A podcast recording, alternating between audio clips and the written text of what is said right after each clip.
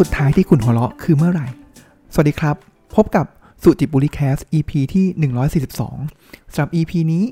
เราเปลี่ยนจากเรื่องที่จริงจังแล้วก็เรื่องเครียดมาพูดเกี่ยวกับเรื่องของอารมณ์ขันกันครับสำหรับวันนี้นะครับผมก็จะเล่าหนังสือนะครับเล่มล่าสุดที่ผมเพิ่งอ่านจบนะครับ ผมว่าชื่อก็เออก็เจ๋งดีนะ หนังสือเล่มนี้นะครับมีชื่อว่า humor seriously นะครับก็เออมันมันเหมือนเอาคำสองคำมาประกอบกันนะครับ humor ก็เป็นอารมณ์ขันใช่ไหมครับ ส่วน serious นี่คือแบบ จริงจังเคร่งเครียดนะครับ แต่กลายกลายเป็นว่าเหมือนอารมณ์ขันอย่างจริงจังนะครับ ซึ่งภาษาไทยนะครับคำแปลของชื่อหนังสือเล่มนี้นะครับ ก็คือวิชาอารมณ์ขัน โดยชื่อย่อนะครับก็คือฝึกลับคมอารมณ์ขันแบบจริงจัง เติมอาวุธลับในโลกธุรกิจและชีวิตส่วนตัวอ่าก็สำหรับผู้แต่งนะครับก็เป็นเหมือนเป็น professor นะครับถ้าจะไม่ผิดจะเป็น professor ที่สแตนฟอร์ดนะครับก็ มีชื่อว่าเจนนิเฟอร์เอเคอร์นะครับแล้วก็นาโอมิแบ็กโดนัสนะครับแล้วก็ผู้แปลนะครับคุณไอริสาชั้นศิรินะครับผมว่าผมว่าคนนี้ก็เป็นคนที่แปลดีเลยนะครับสำนักพิมพ์ก็เป็นสำนักพิมพ์หลักที่ผมชอบอ่านหนังสือนะครับ ก็คือ Bookscape นั่นเองนะครับเขาบอกงี้ครับเขาบอกว่าเคยเคยสังเกตไหมครับว่าเฮ้ยพอเราไปเข้าไปเจอผู้ใหญ่ผู้บริหารอะไรเงี้ยครับเคยเป็นแม้ว่าบรรยากาศมันอาจจะแบบอึมครึมหรืออะไรเงี้ยแล้วเขาพยายามพูดอะไรมาเนี่ย คือถ้าเกิดเป็นคนธรรมดาทั่วไปพูดประโยคนี้หรือปล่อยมุกนี้เนี่ยมันจะไม่ตลก แต่ว่าถ้าพอเรามันเป็นผู้บริหารระดับสูง หรือว่าผู้ใหญ่เนี่ยพอเราพูดอะไรมาเนี่ยเฮ้ยมันจะเกิดพยายามเราจะพยายามตลกกับมันนะครับผมว่ามันก็อาจจะเป็นเป็นเหมือนเป็นโซเชียลแมนเนอร์อย่างหนึ่งแหละแล้วนะครับ แต่ว่ามันเหมือนพอเราเป็นอย่างนั้นแล้วเนี่ยมันทำให้บรรยากาศในการทำงานบรรยากาศอะไรต่างๆเนี่ยมันมันเบาลงนะครับ แล้วมันไปได้ดียิ่งขึ้นนะครับ หรือว่า เราอาจจะติดภาพอย่างนี้ ติดภาพว่าเฮ้ยถ้าเกิดเราเป็นผู้บริหารเป็นผู้ใหญ่เนี่ย เราต้องเคร่งขรึมนะครับ แต่กลายเป็นว่าผู้บริหารที่อารมณ์ดีพยายามปล่อยมุกอารมณ์ขันเนี่ยมันทำให้เออบรรยากาศเนี่ยมันมันดีแล้วงานเนี่ยมันไปได้ดีกว่านะครับ ซึ่งในปกหลังของหนังสือนะครับ ผมว่าผมชอบนะ อาจจะเอามาเล่าสู่กันฟัง ผมว่าจริง ๆ แล้ว มัน สรุปอะไรหลายอย่างเลยแหละนะครับมาร์คทเวนนะครับก็เป็นนักเขียนชื่อดังเลยนักคิดนักเขียนชื่อดังเลยนะครับเขาบอกว่าอารมณ์ขันคือพรสุดประเสริฐของมนุษยชาติอ่านะครับก็ไม่ธรรมดานะครับแล้วก็ปกหลังนะครับหนังสือเนี่ยเขาก็บอกว่าผู้เขียนสองท่านนะครับเจนนิเฟอร์แอคเคอร์นะครับแล้วก็นาโอมิเนี่ยครับเขาก็เป็นอาจารย์ที่สอนในคอร์สที่สแตนฟอร์ดด้วยนะครับแล้วเขาก็คือเขาพยายามจะ มองในแง่ของงานวิจัยนะครับ ว่าในแง่ของพฤติกรรมศาสตร์นะครับ แล้วก็จากประสบการณ์ของเขานะครับว่าเพื่อตอบคำถามนะครับ อารมณ์ขันเนี่ยทำงานอย่างไรนะครับ แล้วก็เราสามารถฝึกอารมณ์ขันได้หรือเปล่านะครับ ว่าเออเฮ้ยมัน การที่แบบอย่างพี่โน้ตอุดมอย่างเงี้ยครับหรือใครที่แบบเป็นคนตลกเงี้ยครับเออหรือเขาตลกโดยธรรมชาติ หรือว่ามันเกิดจากการฝึกฝนนะครับเพราะว่าถ้าเกิดสมมติว่ามันตลกโดยธรรมชาติ เหมือนเป็นพรสวรรค์เนี่ยผมว่าถ้าคนเครียดๆอย่างผมเนี่ยมันก็อาจจะฝึกได้ยากใช่ไหมครับแต่ว่าถ้าเกิดเขาบอกว่ามันเป็นพรแสวงที่สามารถฝึกฝนได้ล่ะ เพื่อนๆจะลองฝึกฝนดูไหม เพื่อให้ตัวเองเนี่ยเป็นคนที่มีอารมณ์ขันมากยิ่งขึ้นนะครับ ซึ่งหนังสือเล่มนี้ให้คำตอบเอาไว้นะครับ แล้วก็มันจะมีบอกว่า การเล่นมุกต่างๆเนี่ยมันมีเส้นอย่างไรนะครับ ซึ่งผมว่าตัวอย่างที่ชัด หนังสือเล่มนี้ผมว่าอาจจะเขียนมาสักพักแล้วนะครับ แต่ว่าอย่างตอนที่เคสที่งานออสการ์นะครับคริสล็อกนะครับก็โดนฟาดหน้าไปเนี่ยครับอันนี้แหละเป็นอารมณ์ขันที่ล้าเส้นนะครับหนังสือเขาก็จะมีการบอกไว้ด้วยว่าเฮ้ยถ้าเกิดเราจะเล่นมุก หรือว่าอารมณ์ขันเนี่ยควรเล่นอย่างไรไม่ให้ล้าเส้น แล้วมันยังโอเคอยู่บรรยากาศไม่เสียนะครับ เพราะฉะนั้นเนี่ยเขาบอกนี้ครับเขาบอกว่าอารมณ์ขันเนี่ยมันคือเครื่องปรุงชีวิตที่ทำให้ความเป็นมนุษย์เนี่ยมันงอกงาม และความสำเร็จงอกเงย วิชาอารมณ์ขันจะมอบอาวุธลับ แบบยิงมุกนัดเดียวได้ผลหลายทาง ไม่ว่าจะเป็นการสร้างความประทับใจแรกพบ สื่อสารคำวิจารณ์ที่ยากจะพูด บ่มเพาะวัฒนธรรม ความเชื่อใจในองค์กร หรือสร้างพื้นที่ปลอดภัยที่เอื้อให้เกิดความคิดสร้างสรรค์นะครับ เพราะผมว่าลองดูนะครับ ผมว่าถ้าเราเซตบรรยากาศให้มันเป็นอารมณ์ขันเนี่ย ต่อให้มันเป็นเรื่องยากนะครับ มันถ้าบรรยากาศมันดีเนี่ยมันทำให้เป็นเรื่องง่ายได้เลยนะครับ ซึ่งก่อนที่จะเข้าเนื้อเรื่องนะครับ ผมว่าหนังสือเล่มนี้คำนิยมดีนะคำนิยมเนี่ยของคนไทยนะครับ ที่เขียนคำนิยมให้เนี่ยคนแรกเลย ถ้าเป็นคนไทยเนี่ยก็คือพี่หนุ่มเมืองจันนะครับ ส่วนถ้าเกิดในเล่มจริงนะครับ ก็คนที่เขียนเลยนะครับ ก็คือคนที่ชื่อว่าเอ็ดแคทมูนะครับคุ้นๆไหมครับว่าเอ็ดแคทมูคือใครนะครับ ก็คือเป็นก็ในช่วงที่ เอาง่ายๆเลยก็คือเป็น CEO ของ Pixar นะครับ ที่สร้าง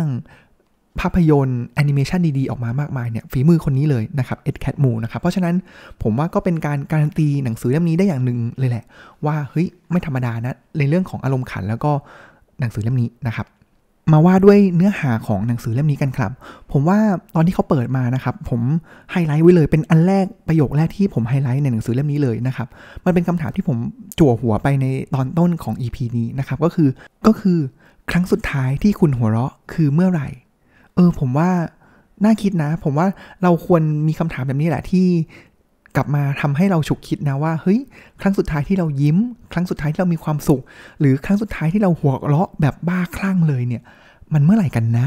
ซึ่งก็น่าคิดนะครับ โอเค ในหนังสือเล่มนี้นะครับเขาแบ่งเป็นทั้งหมดเนี่ย7.5 บทนะครับ แล้วก็ผมว่ามันมีหลายบทที่เดี๋ยวอาจารย์นำมาเล่าสู่กันฟังในในสุจิปุลิ Cast นะครับ แล้วก็อันมันจะมีบางบทนะครับที่คือเขาต้องบอกงี้อะผมไล่เรียงนี้ดีกว่านะครับ ก็คือว่า หนังสือเล่มนี้เขาพูดถึงอารมณ์ขันใช่ไหมครับ structure ของหนังสือเนี่ยก็คือบอกว่าเฮ้ยทำไมอารมณ์ขันถึงจำเป็น ผมว่าบทเนี้ยผมอาจจะข้ามมันไปนะครับว่าทำไมอารมณ์ขันจำเป็น เพราะว่ามันมันจำเป็นจริง ๆ ต่อชีวิตเรา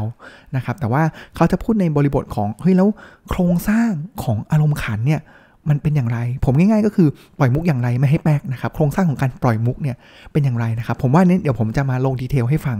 นะครับ แล้วเขาก็จะพูดถึงนะครับว่าแล้วถ้าเกิดเราเป็นผู้นำเนี่ย เราจะมีอารมณ์ขันได้อย่างไร เราจะสร้างวัฒนธรรมของความขี้เล่นของอารมณ์ขันเนี่ยได้อย่างไรนะครับ แล้วก็เขาก็จะมีคำเตือนอย่างที่ผมว่ากันไปนะครับ ว่าอารมณ์ขันอย่างไรล่ะที่จะไม่ล้ำเส้นนะครับ ก็เดี๋ยวอาจจะดึงบางส่วนเนี่ยมาเล่าสู่กันฟังนะครับเขาบอกนี้ก่อนเลยครับว่าในแง่ของความสำคัญของ อารมณ์ขันกับผู้บริหารนะครับเขาบอกว่าทุกวันนี้ลองลองรีเฟล็กตัวเองดูก็ได้นะครับ ก็คือทุกวันนี้เนี่ยพนักงานทุกคนนะครับหวยหาผู้นำที่จริงใจและมีความเป็นมนุษย์ มีความทะเยอทะยานนะครับ แต่ก็ยังมีข้อบกพร่องด้วย เพราะฉะนั้นแล้วเนี่ยอารมณ์ขันนี่แหละครับคือกลยุทธ์ความเป็นผู้นำอันทรงพลังที่จะทำให้พนักงาน เห็นว่า เราในฐานะผู้นำเนี่ยเป็นคนทลายกำแพงและสร้างสมดุลระหว่างอำนาจควบคุมและการเข้าถึงจับต้องได้ ผมว่าอันนี้มันชัดเจนมากเลยนะครับ ว่าเฮ้ยเราก็ต้อง powerful นะ แต่ขณะเดียวกันอารมณ์ขันนี่แหละที่ทำให้คนอื่นเนี่ยสามารถเข้าถึงและจับต้องได้เพราะฉะนั้นนะครับเขาบอกว่าเคล็ดลับสู่ความสำเร็จของผู้บริหารที่เก่งกาจหลายคนนะครับที่หนังสือเล่มนี้พยายามจะบอกเลยนะครับก็คือความสามารถที่จะสร้างสมดุลอันเปราะบาง ระหว่างความเคร่งขรึมกับความขี้เล่น หนังสือนะครับมีการพูดถึงความเชื่อผิดๆเกี่ยวกับเรื่องของอารมณ์ขันนะครับ อันแรกเลยเนี่ยเขาเป็นความเชื่อผิดเรื่องความจริงจังในที่ทำงานนะครับ อันนี้ก็บอกไปแล้วนะครับว่าจริง ๆ แล้วที่ทำงานไม่จำเป็นต้องจริงจังอย่างเดียว เรามันต้องมีอารมณ์ขันด้วยนะครับเพราะตัวความขี้เล่นนี่แหละเป็นตัวที่สามารถทำให้จับต้องได้นะครับ แล้วก็จะมีเรื่องที่บอกว่าการที่คุณเนี่ย จะเป็นคนตลกได้เนี่ยครับหรือว่าสร้างอารมณ์ขันได้เนี่ยคุณต้องเป็นคนตลก ซึ่งจริง ๆ แล้วไม่ใช่นะครับเขาจะมีวิธีการอยู่นะครับว่าเอ๊ะแค่พูดธรรมดาเนี่ยมันไม่จำเป็นต้องว่าเราต้องเป็นตัวตลกเลย หรือเป็นคนตลก แต่มันก็สามารถทำให้เกิดอารมณ์ขันได้ มันก็จะมีวิธีอยู่เหมือนกันนะครับ แล้วก็มีความเชื่อผิดนะครับว่าความตลกเนี่ยมันเป็นมาตั้งแต่เกิดนะครับ ซึ่งหนังสือเล่มนี้เนี่ยเขาก็เอาเหมือนงานวิจัยเนี่ยมาทำให้เห็นนะครับว่าแน่นอนเลยครับว่า ความตลกอารมณ์ขันเนี่ยเป็นสิ่งที่สามารถที่จะฝึกฝนได้นะครับแล้วก็อีกประเด็นหนึ่งครับคือเขาก็จะมีการแยกนะครับคือเนื่องจากว่าผู้เขียนเนี่ยเป็นคอนซัลท์นะครับเพราะฉะนั้น consult เนี่ยปกติแล้วเนี่ยการที่เขาจะ classify อะไรสักอย่างเนี่ยเขาจะทำเป็น matrix นะครับเพื่อนๆลองนึกตามด้วยกันนะครับว่าคุณเพื่อนๆเนี่ยเป็นคนอารมณ์ขันแบบไหนนะครับตั้งสองแกนครับอ่าตั้งสองแกนเนาะ นึกตามไปพร้อมกันนะครับ หรืออาจจะเอากระดาษมาเขียนดูก็ได้นะครับ แกนอ่าแกนมันจะมีแกนบนกับล่างก่อนนะครับ บนล่างเนี่ยก็คือเล่นใหญ่กับแยบยนอ่าแยบยนคือแบบต้องคิดแบบขมวดปมนิดนึงนะครับอีกอันหนึ่งซ้ายขวาเนี่ยครับก็คือสารสัมพันธ์แล้วก็ก้าวร้าวนะครับ เพราะฉะนั้นแกนซ้ายบนเนาะซ้ายบนเนี่ยมันจะเป็นเรื่องของความสัมพันธ์ สารสัมพันธ์แล้วก็เล่นใหญ่เนี่ยอันเนี้ยเป็นคนที่มีเสน่ห์ นะครับ ลงมาครับก็คือสารสัมพันธ์แต่ว่าแยบยนเนี่ยอันนี้เป็นคนน่ารักนะครับก็คือแบบไม่ได้แบบเล่นใหญ่มากนะ แต่ว่าก็เน้นความสัมพันธ์เนี่ยอันนี้จะเป็นคนที่น่ารัก แต่คนแรกเลยคือ เหมือนมันเอ็กโซเวิร์ดนะครับออกเล่นใหญ่ออกไปนะครับเพราะเป็นคนที่มีเสน่ห์ถัดมาครับขวาล่างเนี่ย อันนี้เขาใช้คำว่าแยบยลแล้วก็ก้าวร้าวเนี่ยเหมือนเป็นพลซุ่มยิงนะครับก็จะแบบ จิกจิกกัดกัดหน่อยนะครับแล้วก็ถ้าเกิดขวาบนนะครับก็คือเล่นใหญ่เล่นมุกใหญ่เลยนะครับแบบเล่นแบบรัชดาลัยเธียเตอร์มาเลยนะครับ แล้วก็ก้าวร้าวเนี่ย อันนี้จะเป็นนักเดี่ยวไมโครโฟนนะครับ ก็ลองดูนะครับว่าเป็นคนแบบไหนนะครับ อย่างของผมเนี่ย ผมว่าผมไม่เล่นใหญ่ แล้วผมจะค่อนข้างแยบยลนะครับ ก็จะเป็นตกอยู่ใน category ซ้ายล่าง เป็นคนน่ารักนะครับ แต่ว่าก็แล้วแต่สถานการณ์นะครับ บางครั้งก็มีมีพลซุ่มยิง บ้างเป็นครั้งคราวนะครับ อีกมุมหนึ่งที่น่าสนใจเกี่ยวกับเรื่องของอารมณ์ขันนะครับ คือมันจะมีศัพท์สามคำที่ใช้กันแล้วบางครั้งเนี่ยอย่างผมว่าเมื่อกี้ที่ผมพูดไปเนี่ยก็อาจจะปนกันด้วยนะครับ ก็คือศัพท์ของคำว่าเป็นคนขี้เล่นนะครับ แล้วก็คนอารมณ์ขัน แล้วก็คนตลกอะสามอย่างเนี้ยมันมัน ไม่ใช่เรื่องเดียวกันนะ แล้วก็เขาก็เปรียบง่ายๆนะครับ เหมือนเป็นเหมือนเป็นพีระมิดสามเหลี่ยมนะครับ คือฐานแรกเลยเนี่ยครับก็คือความขี้เล่นนะครับ อย่างแรกเลยเนี่ยต้องเป็นคนขี้เล่นก่อนนะครับ ขึ้นมาครับก็จะเป็นคนที่อารมณ์ขันนะครับ แล้วชั้นสุดท้ายเนี่ยก็คือความตลกนะครับ แล้วเขาเปรียบเทียบเพื่อให้เห็นภาพนะครับ ก็คือถ้าเกิดเปรียบเทียบกับการเคลื่อนไหวของร่างกายนะครับ ก็คือเบสิกแรกเลยขี้เล่นเนี่ยมันจะตรงกับการเคลื่อนไหว ขึ้นมาครับอารมณ์ขันเนี่ยมันจะตรงกับเรื่องของการออกกำลังกายนะครับแล้วก็ความตลกอันนี้คือการเล่นเป็นกีฬานะครับเห็นไหมมันจะเริ่มพัฒนาความแอดวานนะครับ เพราะฉะนั้นอย่างแรกเลยเนี่ยถ้าเกิดจะเป็นคนมันไม่จำเป็นว่าเราต้องเป็นคนตลกนะครับ แต่ว่าในบริบทของที่ทำงานเนี่ยผมว่าเราอย่างน้อยเนี่ยเป็นคนขี้เล่นนะครับ แล้วก็ค่อยพัฒนาไปเป็นอารมณ์ขันเนี่ยผมว่าแค่นี้ในบริบทของการทำงานเนี่ยก็น่าจะเพียงพอแล้วนะครับ ถ้าจะให้ลงรายละเอียดอีกนิดนึงนะครับเขาบอกว่าความขี้เล่นเนี่ยมันคือเรื่องของกรอบความคิดนะครับก็คือความเหมือนเป็นสิ่งที่เรียกว่าความปิติยินดีนะครับอ่าถัดขึ้นมาครับอารมณ์ขันเนี่ยมันจะมีความลักษณะเนี่ยมันจะมีความจงใจมากกว่านะครับก็คือนำความขี้เล่นเนี่ยมา จำเพาะเจาะจงให้มันมากขึ้นนะครับ ส่วนเลเวลสุดท้ายครับก็คือความตลกเนี่ยก็คือการฝึกฝนอารมณ์ขันอย่างมีวินัย เพราะฉะนั้นเห็นไหมว่าถ้าเกิดเราจะเป็นคนตลกเนี่ยมันไม่ได้มาจากโดยกำเนิดนะครับ แต่ว่าเราต้องฝึกฝนอย่างมีวินัยนะครับ เพราะฉะนั้นตัวอย่างนี้เป็นตัวอย่างที่ชัดของพี่โนตอุดมนะครับที่ใครเคยลองไปฟังนะครับ ว่ากว่าแกจะมาเดี่ยวไมโครโฟนนี้ได้เนี่ยโอ้โหก่อนหน้านี้เขาเขียนมุก แล้วก็พยายามไปเล่นในหลาย ๆ ที่นะครับแล้วก็แป๊กมาเนี่ยก็ไม่น้อยเลยทีเดียวนะครับ ต่อมาครับหนังสือเนี่ยพอเขาเริ่มปูแล้วนะครับว่าความเชื่อเกี่ยวกับเรื่องของอารมณ์ขันเนี่ยหรืออความตลกความขี้เล่นเป็นอย่างไรนะครับเขาก็ต่อมาเนี่ยบทต่อมาเขาจะพูดถึงว่า เอ๊ะ แล้วการที่เราอารมณ์ขันเนี่ยมันได้อะไรบ้างนะครับผมจะไปเร็วๆนะครับก็คืออันแรกเลยเนี่ยครับก็คือเรื่องของอำนาจนะครับเห็นไหมว่า ผู้ใหญ่หลายคนเนี่ยเฮ้ยเขาไม่ได้เก่งอะแต่ว่าเฮ้ยเขามีอารมณ์ขันทำสามารถทำให้บริหารจัดการผู้คนบริหารจัดการอารมณ์ของคนได้นะครับ อันนี้คือเรื่องของอำนาจนะครับ เป็นการสร้างสถานะให้กับตัวเองทำให้ดูฉลาดนะครับ ได้ในสิ่งที่ต้องการนะครับ แล้วก็โดดเด่นเป็นที่จดจำมีการสามารถที่จะหมวดของความสัมพันธ์นะครับ ก็คือสามารถสร้างสารสัมพันธ์ได้ เสริมสร้างความไว้วางใจนะครับ แล้วก็สามารถทำให้ความสัมพันธ์เนี่ยยืนยาวได้นะครับ ในแง่ของความคิดสร้างสรรค์นะครับ ก็คือแน่นอนครับว่าอารมณ์ขันเนี่ยมันจุดประกายความคิดแล้วก็ขับเคลื่อนนวัตกรรมนะครับ แล้วก็เป็นการฝึกแบบช่วยให้เรื่องของการคิดนอกกรอบหล่อหล่อเลี้ยงความปลอดภัยเชิงจิตวิทยานะครับ หรือว่าสิ่งที่เราเรียกว่า psychological safety นะครับ ผมว่าชัดเจนนะครับตรงไปตรงมานะครับ แล้วก็ในเรื่องของแกนของความยืดหยุ่นนะครับ ก็คือสามารถทำให้เราเนี่ยเอาตัวรอด นะครับแล้วก็ประสบความสำเร็จได้นะครับรับมือกับความเครียดนะครับแล้วก็จงมีชีวิตอยู่อย่างมีความสุขนะครับอันนี้ก็เป็นบทที่พูดถึงเรื่องของความตลกนะครับว่าเอ๊ะอารมณ์ขันเนี่ยมันทำให้มีประโยชน์ต่อทั้งชีวิตและก็ที่ทำงานอย่างไร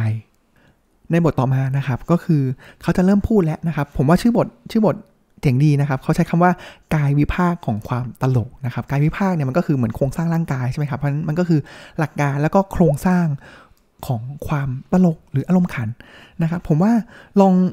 ทฤษฎีที่เขาให้มาเนี่ย ผมว่าลองมาจับผมว่าที่ง่ายเลยนะครับ ก็คือดูนึกถึงพี่โน้ตนะครับ เดี่ยวไมโครโฟนของพี่โน้ตอุดมนะครับ แล้วผมว่าเออมันมันใช่นะครับ ในเรื่องธรรมดานี่แหละนะครับ แต่ว่าถ้าเกิดใส่หลักหลักการ แล้วก็จังหวะที่ถูกต้องเนี่ย ทุกอย่างมันสามารถทำให้มันเป็นอารมณ์ขันเป็นเรื่องตลกได้นะครับ เช่นอะไม่ใช่เช่น ต้องบอกว่า หลักการมีอะไรบ้าง ง่าย ๆ เลยครับหนังสือเล่มนี้ให้มาแค่ 2 ข้อเท่านั้น ข้อแรกนะครับ หลักการข้อแรกเลยนะครับ ก็คือหัวใจของอารมณ์ขันคือความจริง เอ๊ะ คืออย่างไรล่ะ ลองนึกดูนะครับ ว่าผมว่าถ้าเกิดใครดูเดี่ยวไมโครโฟนล่าสุดนะครับ เห็นไหมพี่โน้ตผมผมจะไม่ได้ว่า 12 หรือ 13 นะครับเราจะมีพูดเรื่องของผู้หญิงนะครับ ที่เฮ้ยพูดถึงเรื่องผู้หญิงเอาความจริงของผู้หญิงมาพูดนะครับ เป็นชั่วโมงแล้วก็แต่ละคนว่าเฮ้ยหากันแบบ น้ำตาไหลนะครับ เห็นไหมเราพูดความจริงนะครับ อันนี้คือคืออันแรกเลยของหัวหลักการสำคัญของความตลกนะครับ อันที่สองครับ อารมณ์ขันทุกอย่างมีความประหลาดใจและเบี่ยงเบนความสนใจเป็นองค์ประกอบ ลองผมว่าตัวอย่างที่ชัดของพี่โนตอุดมนะครับมันจะเป็นมันจะมีเดี่ยวใช่ไหมครับแล้วก็จะมีหมู่ใช่ไหมครับหมู่เนี่ยก็จะมีอะสิงโตนำโชคนะครับแล้วก็มีก้องห้วยไร่มีปามี่ นะครับ แต่ว่ามันก็จะมีเบี่ยงเบนความสนใจเนี่ยก็จะเป็นเห็นไหมครับ ตอนที่ถ้าเกิดอันนี้อาจจะสปอยนิดนึงนะครับ ก็คือสิงโตนำโชคเนี่ยที่เขาหมู่ครั้งแรกเนี่ยครับเขาก็จะถูกแซวแบบเฮ้ยไม่ได้เล่นบทมีบทน้อยเดี๋ยวก็ตายนะครับ แต่เห็นไหมเขาก็จะสร้างความประหลาดใจด้วยการให้พี่สิงโตนำโชคเนี่ยไปยืนบนแท่นใช่ไหมครับแล้วบอกเนี่ยเด่นแน่นอนนะครับ สุดท้ายแล้วมีการเบี่ยงประเด็นหักมุมนะครับ ก็คือเอาฉากลงมาแล้วก็กลายเป็น หน้าของพี่สิงโตเนี่ยอยู่ในกรอบรูป แล้วก็ยืนอยู่ในกรอบรูปเหมือนจุดทูบไหว้เหมือนบรรพบุรุษที่เสียชีวิตไปแล้วนะครับ อันนี้แหละผมว่าเรียบง่ายนะครับ คือโครงสร้างความอารมณ์ขันเนี่ยคือเอาความจริงมาพูด แล้วก็มีการสร้างความประหลาดใจและเบี่ยงเบนความสนใจเป็นองค์ประกอบนะครับ แต่ว่าอันนี้มันเหมือนเป็นหลักการ แต่ว่าวิธีการล่ะมันคืออย่างไรนะครับ ซึ่งหนังสือเนี่ยเขาก็จะไล่เป็นสเต็ปนะครับว่า วิธีการแรกนะครับขั้นตอนการหาความตลกนะครับก็คือเรื่องของค้นหาความตลก ขุดค้นความจริงจากชีวิตของคุณเห็นไหมก็คือตัวอย่างของพี่นนอุดมเมื่อสักครู่นะครับแล้วก็สังเกตนะครับว่าอะไรคือความแตกต่างออกมานะครับจากนั้นก็สังเกตสิ่งที่อารมณ์ที่เรารู้สึกนะครับแล้วก็สังเกตว่าเราคิดอะไรอยู่นะครับแล้วก็สังเกตว่าอะไรที่ทำให้เจ็บปวดหรือว่าขยาดขยงนะครับแต่ว่าผมว่าอันเนี้ย มันอาจจะฟังแล้วงงนะครับ ผมว่าไปที่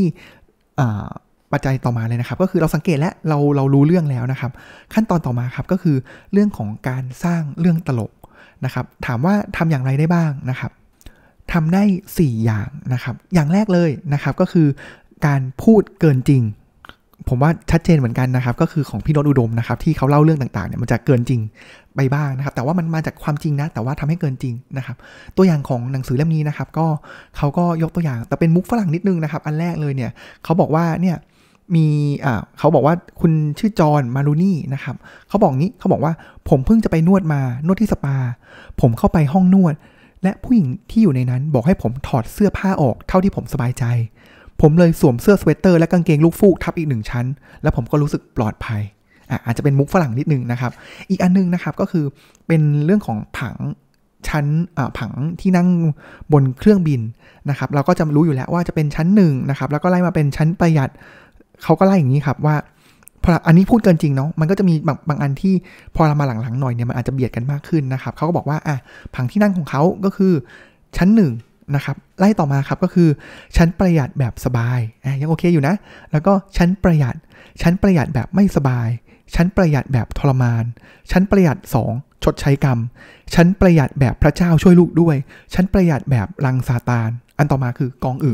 นะครับ หรือเขาเปรียบให้ชัดไปอีกนะครับ ก็คือคำอธิบายเนาะ บางที่นั่งเนี่ยเขาก็ไฮไลท์ไว้นะครับ ว่าเอ้ยจุดเนี้ยก็คือมีทารกที่กำลังแหกปาก เด็กที่กำลังเตะหรือพนัก หรือผลักพนักวางศีรษะของคุณขณะที่พยายามจะดูสิ่งบันเทิงบนหน้าจอนะครับผู้โดยสารที่เอนมาข้างหลัง แทบจะหมุน หนุนตักคุณอยู่แล้ว ผู้โดยสารที่เท้าเป็นเชื้อราแล้วยื่นเท้าเปล่าเข้ามาในพื้นที่ของคุณนะครับ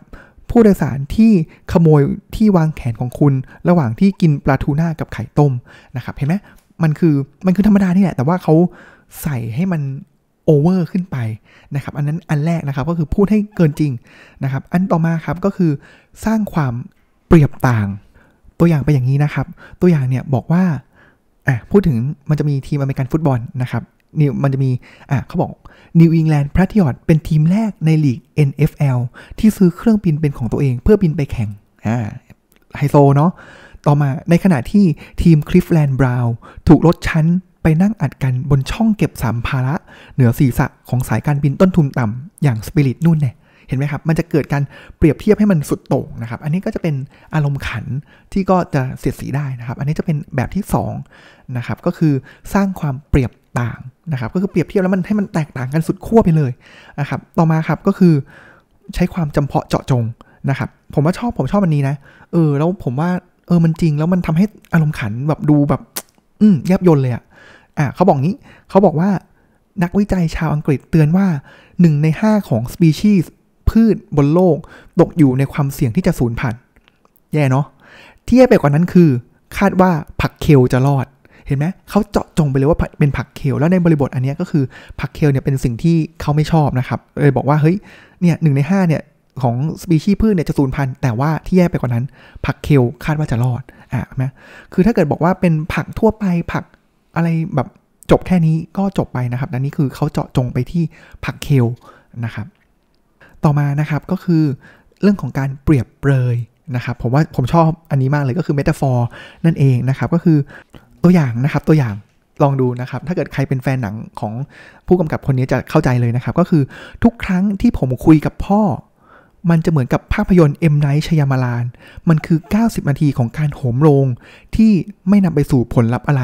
นี่จบแล้วเลออะเห็นไหมมันคือจะมีความเปรียบอันนึงเนี่ยกับอีกอันหนึ่งนะครับ แต่ว่าถ้าเกิดลองสังเกตดูนะครับ ไม่ว่าจะเป็นวิธีการไหนนะครับ ก็คือการสร้างเรื่องตลกเนาะไม่ว่าจะเป็นการพูด เกินจริงนะครับ การสร้างความเปรียบต่างนะครับ การใช้ความจำเพาะเจาะจง แล้วก็การเปรียบเปรยเนี่ย ผมว่าในในมุกตลกบางอันเนี่ยมันจะมีความผสมผสานกันอยู่นะครับ เพราะฉะนั้นอ่าก็ลองลองฝึกลองฝึกได้นะครับเสริมอีกนิดนึงนะครับในเรื่องของการเปรียบเปรยนะครับเขาบอกว่าการเปรียบเปรยที่ยอดเยี่ยมเนี่ยต้องเริ่มจากการถามตัวเองก่อนนะ ว่ารู้สึกหรือคิดอย่างไรกับข้อสังเกตของตน และทำให้มันเป็นเรื่องเฉพาะเจาะจง กับตัวของคุณคนเดียว จากนั้นเนี่ยทำให้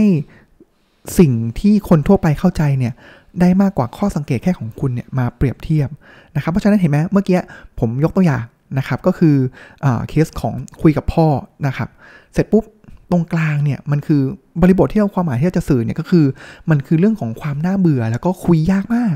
นะครับอะแล้วเราก็ค่อยๆ เปรียบเนี่ยแหละ ความหัวใจสำคัญคือความน่าเบื่อและความยากเนี่ยคืออะไรก็คือหนังของเอ็มไนชยามาลานนะครับแต่ว่าต้องเอนชัวนะต้องให้มั่นใจได้นะว่า ทุกคนเนี่ยเข้าใจเหมือนกันนะครับว่าความน่าเบื่อหรือความยากเนี่ยมันคือหนังของเอ็มไนชยามาลานนะครับไม่งั้นอาจจะแปลกได้นะครับเป็นยังไงบ้างครับสำหรับวันนี้ผมว่าก็น่าจะพอแก่เวลานะครับ แล้วเดี๋ยวเรามาต่อในตอนหน้านะครับ ผมว่าเออแค่ฟังแล้วก็อยากจะลองไปฝึกนะ แล้วก็ผมว่า ถ้าเกิดเรามี content อะไรอยู่ในหัวเยอะอยู่แล้วเนี่ยถ้าเกิดเอามาจับมา mix กันพูดให้มันเกินจริง มีการเปรียบต่างนะครับ เปรียบเปรยนะครับผมว่ามันทำให้เราแบบสามารถเป็นคนที่มีอารมณ์ขันขึ้นได้ ไม่มากก็น้อยเลยทีเดียวนะครับสำหรับนี้ก็ขอบคุณที่ติดตามรับฟังนะครับ แล้วก็ติดตามสุจิปุลิ Cast ใหม่ได้ในตอนหน้าสำหรับนี้ขอกล่าวคำว่าสวัสดีครับ